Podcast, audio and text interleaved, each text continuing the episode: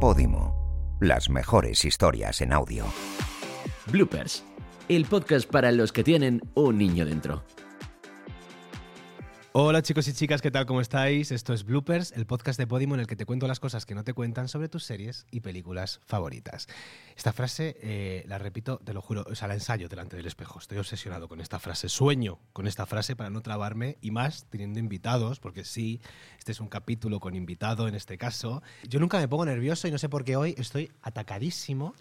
Y es que con la primera temporada de Bloopers, muchos de vosotras me pedisteis precisamente que queríais curiosidades de Disney. Entonces yo dije, mira, lo voy a hacer, seguramente lo voy a hacer solo también, pero automáticamente cuando empecé a pensar en invitados, en traer gente aquí para que me pongan un poco en, en- en riesgo, pues dije, oye, tengo que traer a Sowick. Tengo que traer a Sowick porque es el mayor experto que hay de Disney en este país.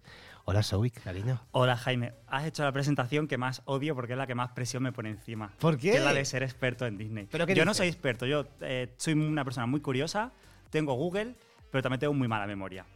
Así que, tanto como experto, Pero a ver, vamos a quitar presiones porque eh, yo, yo no puede ser que esté atacado y tú también. O sea, yo te he lanzado un balón porque a mí me encanta esto. Esto lo hacen mucho los actores, ya que el podcast va de series y películas, aunque como con el mm, programa de Judith Tiral hablamos de lo que nos dio la gana, pero bueno, es que la vida es cine y la vida son series. Pero esto de como lanzar el balón para poner en riesgo al compañero es muy de actor. ya. Entonces, me gusta como poner nervioso. Pongo de No, repente... estoy tranquilo, ¿eh? Tranquilo, sí, sí. bueno, pues entonces no me gusta. Levántate y vete. Cachi. No, no, bueno, el caso que mm, tú dices que no, pero experto eres. Eh, experto parezco. Quien me ve por YouTube dice, ala, este es experto. Pero luego tú me preguntas cosas y digo, "Uy, tengo que sacar la Wikipedia. Yo no me acuerdo de nada, ¿eh? O sea, tú eres, tú eres mm, entonces un mentiroso, eres un farsante. No, porque nunca digo que soy experto. Nu- nu- nunca lo, lo verbalizo. Entonces yo digo, bueno, pues cuento mis movidas en YouTube, luego apago. Bueno, chico listo, ¿no? Chico listo. A ver, lo que es indiscutible es que, por lo menos en mi caso, pienso en Disney y pienso en ti. Pienso Eso en sí. Sowick. Eso pasa. Y es un orgullo, es, súper- es algo súper bonito. Claro. Claro, porque para mí Disney lo llevo en mi vida desde que soy un renacuajo, desde pequeño. Además, yo no sé si a ti te pasaba, pero yo de pequeño em, sentía que era el único que veía Disney. Lógicamente, spoiler, no, porque uno crece y ve que hay un montón de gente, pero en mi clase nadie hablaba de Disney. ¿No? Nadie llevaba estuches de, de Disney, era yo como el friki. Y me sentía un poco raro. No, no, no. Luego no, he crecido y he visto que no es así, ¿Qué que todo el mundo tú? veía Disney. ¿Qué edad tienes tú? Eh, 80, o sea, del 89, es que no me sé el año, cuántos años tengo. ah, bueno, Soy pero del 89. que, eres más o menos de mi quinta, porque yo soy Sí. del 92. Pues entonces aprox, sí, sí. ¿Y nadie hablaba de Disney? No hablaban, supongo que cada uno lo veía en su casa, pero llegaba al cole y nadie hablaba de las pelis de Disney. Eh. Yo me acuerdo que hablaban de, de Jurassic Park, hablaban de Jumanji, de hecho en el recreo jugábamos a Jumanji, a Jurassic Park, pero a la hora de Disney mm, yo sentía que era el único. Hostia, yo hablaba constantemente de Disney. Qué envidia. De hecho, te digo una cosa, o sea, era como el top, el trending topic cuando no existía este término en mi colegio y en mi instituto. Tendría que haber estado yo allí, ¿eh? Sí, sí, Jo. sí, sí, nos tendría que haber dado clases de Disney. O sea, porque es que, o sea, no, esto es fuerte, pero yo, eh, yo se puede ver, creo, un poquito por mi personalidad, que yo no he sido un chico tranquilo cuando era niño, ¿no? Entonces, eh, a mí me prohibían todas las películas porque yo siempre encontraba el lado malo y negativo para hacer daño. Espérate, ¿cómo que te, prohibía- que te prohibían ver las O películas? sea, sí, o sea, literal. O sea, no por esta cosa de ahora de tal, que, la- que hay padres que no les gusta, totalmente respetable que su hijo vea ciertas películas de Disney por los valores o cualquier cosa, pero mm, yo siempre encontraba, por ejemplo, te voy a poner un ejemplo. Ahí me ponían Mary Poppins porque mi madre la veía y decía, pero esto es una película maravillosa con Julie Claro. Andrews. O sea, me ponían Mary Poppins y entonces yo mi obsesión era jugar a cuando se movía la casa porque tiraba el Sí, vecino. ya- ya te entiendo. rompía jarrones, tal, a la caja, además, literal, a la caja de cartón, al, al desván. Siguiente película, El libro de la selva, que rompí el- el- la cinta, eh, me la prohibieron porque mi obsesión era comer hormigas, que no lo entiendo. Si es que- Jaime, por favor. pero si es proteína, coño. Es que ahora me obligan a comer un montón de cosas proteicas y es como, pero si las hormigas son proteína. Ya, a ver, es verdad, cuando lo hacía Balú mm, parecía que estaba rico. Pero luego también te ves el Rey León cuando dice viscoso pero sabroso, que te ibas al campo a comer bichos. Es que Jaime, es- por favor. eh, aquí tengo una tablet, no sé si se ve en cámara. eh, tengo apuntado lo del Rey León porque lo vamos a hablar luego. Vale, vale. Pero mm, yo no he sido del Rey León y a día de hoy creo que es una película que borraría. Ay, bueno, a ver, tanto como borrar, no, pero Sí. sí, te tengo que decir que El Rey León no, nunca ha sido de, de mis favoritas. Y, a ver, esto está muy mal, voy a quedar muy mal, pero me da como rabia que sea tan popular porque eso siento que me aleja un poco de ella. Para que la gente lo entienda, es que mi favorita es Pocahontas, que es como la princesa que está más denostada, en la que nunca sale en merchandising, de la que nunca van a hacer un live action. Ya. Entonces yo creo que tengo ahí dentro como una rabia resentida de por qué la gente que es fan del Rey León ha tenido tanto del Rey León hasta el día de hoy, y hay, hay tanto merchandising, se habla tanto, y yo digo, jope, yo con Pocahontas me siento súper ¿Y por qué outsider. crees que no van a hacer ningún live action de Hombre, porque todo el tema que trata de- del racismo, del colonialismo y tal, es como no hay una forma, es o la hacen de verdad tal como pasó y entonces no va a ser una película de Disney, Ya. o la hacen Disney y la gente se va a quejar de que están blanqueando la historia. Es que hay algo que tiene Disney, que también tenemos que hablar de esto. Es que estamos saliendo muchos melones. Me, está- me estás dando muchos Y temas. tenemos solo 20 minutos, así que hay que ir Sí, esto es, ya. como- es un examen tipo test, básicamente. Eh, pasa una cosa y es que Disney eh, me encanta, o sea, pero Disney es ese monstruo, esa industria. Disney es al cine lo que Nestlé a la alimentación. Sí. Compras cualquier cosa de Nestlé, que no quiero, o sea, estoy diciendo todas las marcas posibles, lo siento, ya me pagarán. Pero tú compras cualquier cosa y es de Nestlé. Y en, en cambio ves cualquier película y es de Disney. Es de Disney. O sea, Y- y, Disney. antes no era así. No, no. Y es una pena, porque se nota que, que ahora ya Disney no se arriesga tanto como se arriesgaba antes. Antes hacían películas que tenían su lado oscuro y personajes que, que se morían, escenas que daban miedo. Tú ahora ves Disney y es todo demasiado idílico. Sí. Y digo, joder, echo un poco de menos. Por ejemplo, sin ir más lejos, en el live action del Rey León, toda esa escena de Scar, que era casi como una alegoría al, al- al nazismo y todo eso, claro, esa, esa canción la han reducido a una canción de un minuto. Ya, dices, pues vaya, sin a más. esto ¿no? no vengo yo aquí al cine. Y recuperando lo del Rey León, entonces Quiero mucho a Disney, perdón, que me estoy metiendo con ellos. Disney os quiero todavía. Pero hablando, o sea, recuperando un poquito esto del viscoso pero sabroso y lo de las hormigas, entonces tú no, no comías. Hombre, pues no. Sí que jugaba con las hormigas, pero creo que no tiene nada que ver con, con Disney. Pues es que yo te lo juro, me pegaba unas tripotadas de comer hormigas que cuando me pilló mi Tú padre- habrías sido el villano de la película Bichos, sin duda. Ay, me hubiese encantado. O sea, es que a día de hoy digo lo de vienen, comen, se van. Cuando invito a lo mejor a, a mis amigos a comer a casa, digo, lo digo siempre a mis amigos, digo, vienen, comen, se van. Claro. Vienen, comen, se van. Pues tú eras el saltamontes, comiéndotelas directamente. Es que, es, que, es que soy mala persona y, me- y, mira, yo le dije a Judith Tidal que yo era Slytherin, Lannister, el número 3 en Enneagrama y Géminis. Y ahora soy todo eso y encima soy el saltamontes de bichos. Hopper, efectivamente. ¿Y tú quién eres? Bueno, ¿yo quién soy? Esta es muy buena pregunta. Eh, pf, muy buena pregunta y tengo una malísima respuesta porque se me ocurre que soy Pocahontas, pero claro, como es mi favorita. ¿Pero por qué soy Pocahontas? Porque mira, ella es como muy de, de espíritu libre, va por su, por- a su aire sin hacer caso a, mucho a la gente. Eh, tiene de mascota a un mapache que me parece súper Pero tú tienes un mapache en casa. No, pero me encantaría. Que te cancelan, ¿eh? Por- ah, porque es salvaje y tal, ¿no? Claro. Ya, pero me, me encantaría, no sé. Y la personalidad que tiene ella es muy parecida a la, a la mía, Ya. creo yo. Pues yo tendría un hipopótamo. Si tuviera que elegir un animal salvaje, elegiría un hipopótamo. ¿Pero de mascota o de ser tú un no, hipopótamo? no, de mascota. Hipopótamo ya soy en mi día a día. Soy extremadamente torpe, parezco ¿Y qué le, ve- qué le inofensivo, pero soy un peligroso. hipopótamo? de- Son monísimos, por Dios. Bueno, Tienen como... O sea, esto, esto también es- ha hecho mucho daño a Disney, pero tú te imaginas un hipopótamo en Disney, que seguro que hay alguno. hombre, en Tarzán salen en la canción esta. ¿Ves? Efectivamente. Es que ves cómo eres el experto.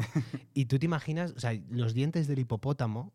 Es- yo sabía que salía en alguna película porque recuerdo como ver los dientes dibujados del hipopótamo y decir, qué bonito. Sí, porque no terminan como en punta, están como... Como partidos sí, así. Sí, Ah, sí. es que, eh, Parece como que estaban comiendo caramelos de la parte de un diente, ¿verdad? Como que tierno. pues eso. es pero son que- mortales, ¿eh? Un hipopótamo... Hombre, eh, yo he visto, mi, mi- o sea, uno de mis placeres culpables es ver vídeos de hipopótamos atacando a gente. Es que Jaime sí que eres un villano, ¿eh? Eres, Bueno, no, eres saltamontes total. No, lo digo en serio. O sea, y además que me encanta porque es tipo como de gente que va ahí y tal, y de repente ves como un hipopótamo que parece una cosa completamente eh, in- Inofensiva, así como inofensiva, regordeta, sí, como sí. tierna. De repente se mueve, pasa así por debajo del agua y tú, sin, sin hablar Claro. hipopótamo, porque yo no hablo Yo hipopótamo. tampoco. eh, ¿Hablas balleno? A veces, Ah, yo no, me tienes que enseñar. a veces no hablas balleno. Lo he intentado, pero no me sale bien. Sobre todo cuando vivo borracho, este momento que te Ah, pones- bueno, ahí todos hablamos balleno. Bueno, el caso, que nos vamos de tema, por favor. Los hipopótamos. Los hipopótamos, cuando lo ves que pasa por debajo del agua y tal, dices, Dios, ¿cómo eso de repente puede ser tan peligroso? Ya, es como el típico animal que seguro que las estadísticas mata más gente que los tiburones, que uno no se lo espera. Totalmente. Pero Sí, es que sí. eso es Disney. O sea, cuando hablo del monstruo de Disney, que no lo hablo como una cosa mala, pero sí tiene algo negativo para mí y es que dulcifica todo. De Mm. repente hay una cosa como de coger, hacer así, abraza y dice, esto es así. Entonces, con los cuentos, con absolutamente todo, lo que ha hecho ha sido dulcificar y hacernos a nosotros como tener una visión más inocente de realmente el mundo que nos rodea. Por ejemplo, y esto sí es una crítica 100%, que para mí es una película extremadamente mala. Into the Woods, Vale. que yo como persona de musical cuando la gente fue a ver Into the Woods al cine, que es una película, o sea, es una- un- una- realmente una obra musical de Broadway que se basa en los cuentos y, tal, pues Disney lo cogió y dijo, ah, qué bonito, y hizo Into the Woods, que hay momentos más dramáticos, pero es que eso no es Into the Woods, es que Into the Woods es el cuento que se transforma en algo completamente oscuro, completamente horrible, y yo recuerdo verla en el teatro y decir, qué maravilla, e ir al cine y decir, pero por favor, ¿esto qué es? No puede ser esto Into the Woods. Ya es como lo que hicieron con Maléfica, ¿no? Que le dieron toda la vuelta y ahora Maléfica es un hada. ¿Por qué se llama Maléfica si era buena? Ah, nadie sabe. Ah, es lo que hay. O sea, ¿qué opinas tú? Porque, o sea, te voy a preguntar primero, ¿qué cambios ves en Disney con ese Disney antiguo, con esta cosa mm, Hmm. de princesas? Hombre, pues que ahora Disney es demasiado family friendly. Porque sabe que cualquier cosa que haga estamos en la era de la cancelación y pueden cancelar a Disney por cualquier cosa. O sea, ves, ves autocensura. Sí, sí, sí. Es como, pero no la veo yo, sino que los propios creadores lo, lo cuentan. Ujú. Que, por ejemplo, tú te ves el, el, el making of de hicieron Frozen 2 y constantemente es, esta idea no vale, hay que rehacer, esta idea no vale, hay que rehacer. Y al final las pelis acaban siendo un poco Frankenstein Ya. de escenas que se consideren correctas, cuando la idea original era otra cosa completamente. Y con respecto, por ejemplo, a los villanos. La época de los villanos yo creo que ha terminado. Porque hace mucho tiempo que yo no veo un villano ahí guay que diga, hostia, cómo mola. Incluso cuando se hacen los remakes, por ejemplo, ¿qué es ese Jafar que nos trajeron en Aladdin? ¿Qué es ese hombrecillo? Ya. Ese no era Jafar. Es que quería escuchar eso exactamente. Sí, o sea, ya. lo siento, te ha echado otro balón enorme hacia ti. eh, una presión vas a que. Te vas a ir llorando. So weak, lo siento. eh, pero es que si lo dices tú, es verdad. Es que es así. O sea, es así. Para mí, la época de los villanos en Disney ha muerto. Y te digo una cosa. eh, yo soy team villano siempre. O sea, yo empatizo con los villanos y ya fuera de bromas, quitando esta cosa como oscura que me estáis poniendo encima todos los que venías aquí. Pero sí es verdad que yo empatizo mucho más con Cruella de Vil, quitando la parte de matar animales, pero empatizo más con ella que con Anita. Hombre, porque está harta de la vida ya, la, la, la- La Cruella, es que por Por- favor, soy yo por las mañanas, en plan, "Ah, tomar por culo, esto es lo que hay. Ya está. Y por ejemplo, el live action sí me gustó un poquito. ¿Qué opinas tú? De live action de Cruella, a ver, la película está muy chula, está muy guay, lo que pasa que es raro, o sea, no, no tienes que ir pensando que vas a ver a la misma Cruella. De hecho, la propia película tiene a su propia Cruella, que es la jefa de, de Cruella. Es como incluso una película sobre un villano ha necesitado valerse de otro villano nuevo porque antes villanizado a, a Cruella. Es un ejemplo muy bueno de lo que está haciendo Disney ahora. Es que, la- ¿quién era la, la mala de, la, de Cruella? Era, La actriz está Emma Thompson. Thompson. Sí, sí. Está en todos lados y me encanta. hombre, es que las Emmas... Yo estoy enamorado de cuatro Emmas. Emma Thompson, Emma Watson, Emma Stone. Y Emma Roberts, porfa. No, iba a decir Emma Cortizo, que es una mujer de mi pueblo. que Ah, no la la que quiero mucho. Pues no la vamos a quitar, pero añadimos a Emma Roberts, por favor. Vale, cinco. Emma Roberts, también me gusta mucho. Es que las Emmas son muy fuertes. Y claro, ver en la misma pantalla a Emma Stone y a Emma Thompson Hmm. haciendo ese live action de Cruella, a mí me encantó. Y además con un ingrediente más que era el diablo viste de Prada. Ya. El mundo de la moda, los vestidos, la, la importancia de realmente que no tiene para mí una industria como la, la industria de la moda, porque al final no es la, sa- la sanidad, no es la seguridad, no es la educación, pero me parecía brutal, brutal, brutal, brutal. Es tremendo. Y por fin en esa película vemos a Cruella con un traje con patrón dálmata, porque la Mm. gente siempre se cree que Cruella en la película de 101 dálmata llevaba abrigo de dálmata y nunca lo llega a llevar. No, no, llevaba uno blanco y negro con unos... Era, era incluso de- amarillo, o sea, era Sí, como amarillento. Sí, amarillento. Y- Anita, querida, es que ese momento... Bueno, y eso es otra cosa, lo del tabaco. Mm. También lo han quitado en todas las películas de Disney, por eso la nueva Cruella ya no fuma, que era Ya. algo súper icónico. Ya nadie puede fumar en una película de Disney. ¿Y eso te parece mal? pena. Sí, porque yo soy súper anti-tabaco y he visto a un montón de villanos que fumaban y de personajes que fumaban, no sé. Yo es que ahí mm, no es que discrepe, pero sí yo soy más influenciable. O sea, yo he fumado parte de mi vida, lo dejé. Pero y- fumabas por Cruella. No, Ah. fumaba pues porque fumé, ¿no? Ah. Pero, por ejemplo, eh, recuperando por enésima vez en este podcast eh, Sexo en Nueva York, la nueva que han hecho, la de And Just Like. That, eh, Sarah Jessica Parker, el personaje de Carrie, vuelve a fumar en la, en la serie y se permite un cigarro al día. Y va es, es una escena que me encanta porque va con guantes de plástico por la calle y el pelo tapado para, que no, para no- oler y se permite fumar un cigarro al día. Y yo, y esto fue hace reciente, fue, fue reciente, dije, voy a hacer como ella. Y volví a fumar, no salió bien, porque no me fumé un paquete al día, no un, cigarro al día. Llevabas el pelo con plástico y todo. Salí al balcón con unos guantes de látex así. eh, y, y dije, no, esto no funciona. O sea, entiendo que quiten esa parte porque hay algo como de que los niños se banaliza un poco lo que, lo que es el tabaco, ¿no? ¿No crees? Bueno, no lo sé, ya te digo, yo es que no creo que nadie haya fumado por ver a Cruella fumando en pantalla, pero igual ves un, un estudio demográfico y resulta que sí, que hay un porcentaje de gente que sí. Pero la verdad es que se pierde iconicidad, ¿no? Hay muchos personajes que el hecho de verles ahí fumando como Cruella, como que le daba todo el rollo.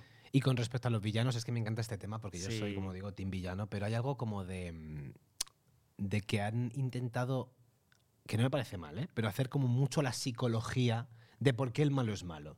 Sí, antes el villano era, pues, por ejemplo, Maléfica era mala porque no la, no la habían invitado a las fiestas. Como, vale, tienes ahí tu motivo, pero tampoco profundizan mucho. Tampoco hacía falta. Luego, mi villana favorita, que no me puedo ir de aquí sin nombrarla, que es Izma, del Mm, Emperador y sus locuras, es súper villana porque no acepta su edad, quiere estar en el trono eternamente. Mm. Y es como, chica, ha pasado tu tiempo. Entonces le dan ahí su motivo, pero luego ya van más...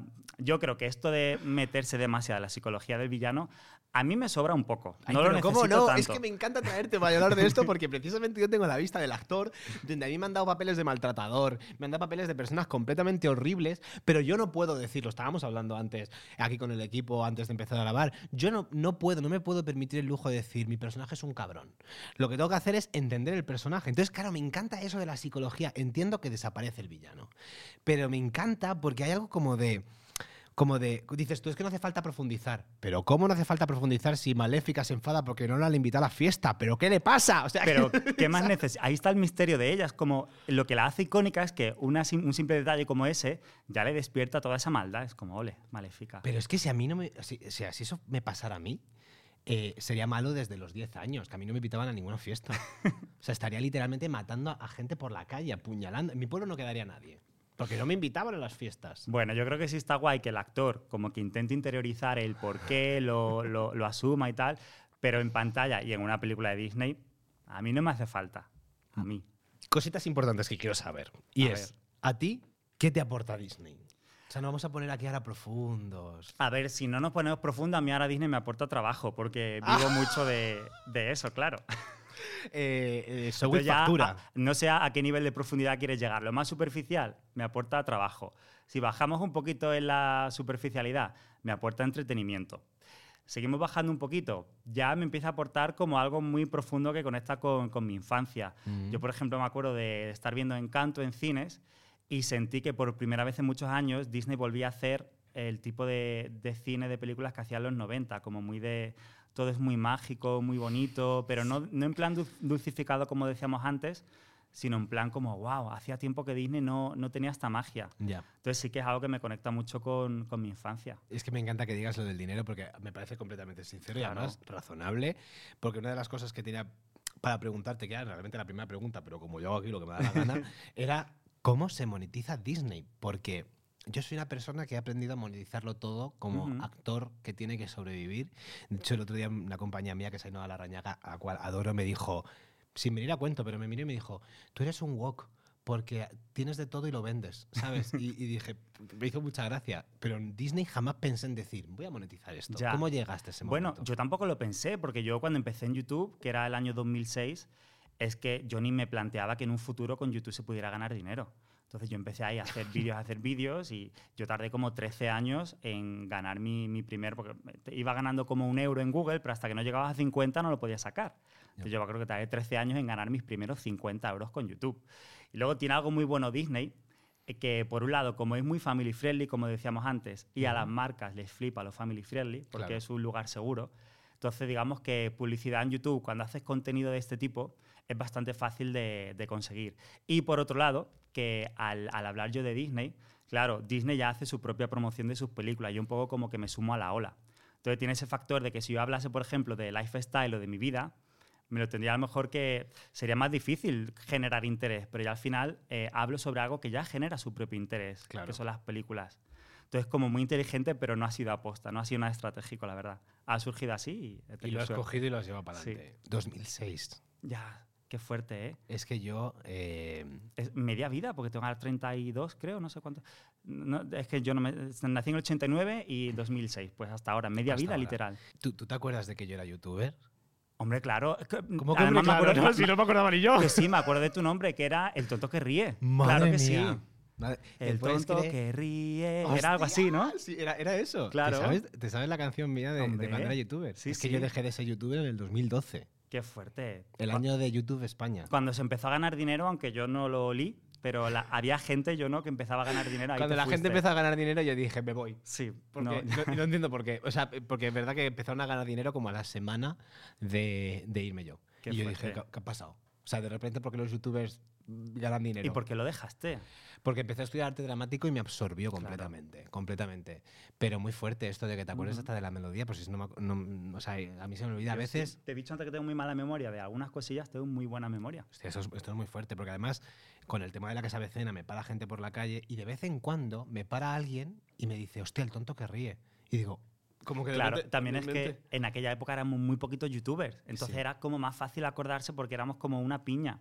Ahora es que hay un montón. Ahora tú no te puedes acordar de todos los influencers que hay, pero en 2012 éramos muy poquitos. Claro. Entonces era como había más cariño, nos conocíamos mejor en las caras, lo- nos veíamos los vídeos. Completamente. Y Sí. tú, que, que ahora tienes un podcast en Podimo, precisamente hablando de Ujú. curiosidades, Que estoy estrenándolo ahora mismo, que me hace, me gusta que me hagas esta pregunta. te gusta, ¿no? Te gusta. Bueno, se llama Dentro de la lámpara y va a ser de, de curiosidades de, de cine. Y eh, el nombre es porque, bueno, no hemos hablado de Aladdin, creo, en el capítulo de hoy, pero es de mis películas favoritas, Aladdin.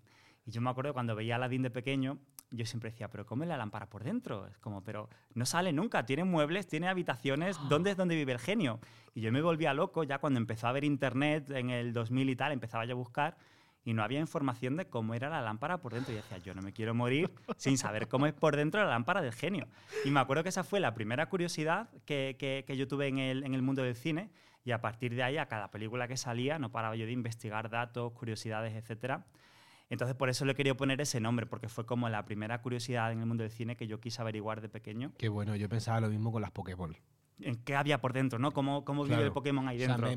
me- no quería pensar que el Pokémon estaba ahí tirado esperando. a que no, eso es muy triste. Tiene que haber algo, ¿verdad? Claro, digo, tendrá un universo, de una- un hábitat, ¿no? Claro, Entonces, pues mira, para idea para otro podcast dentro de la Pokéball, si ¿te alguien quiere hacer un podcast de Me Pokémon, encantaría de videojuegos. Pues nada, invito a todo el mundo que vaya a ver dentro de la lámpara a escucharlo. Porque jo, qué guay, sí que está aquí también en Podimo, En que no lo he dicho, es aquí también. Pues nada, muchísimas gracias por venir. Jo, nada, a ti por invitarte y No, me lo pasa muy bien. Nada, muchísimas gracias. Nada, a ti. Y a vosotros, chicos y chicas, que sepáis que como todos los jueves tenéis un capítulo de bloopers de Podimo. Y nada, que espero hacerlo mejor. Soy Jaime Riva y esto es Bloopers.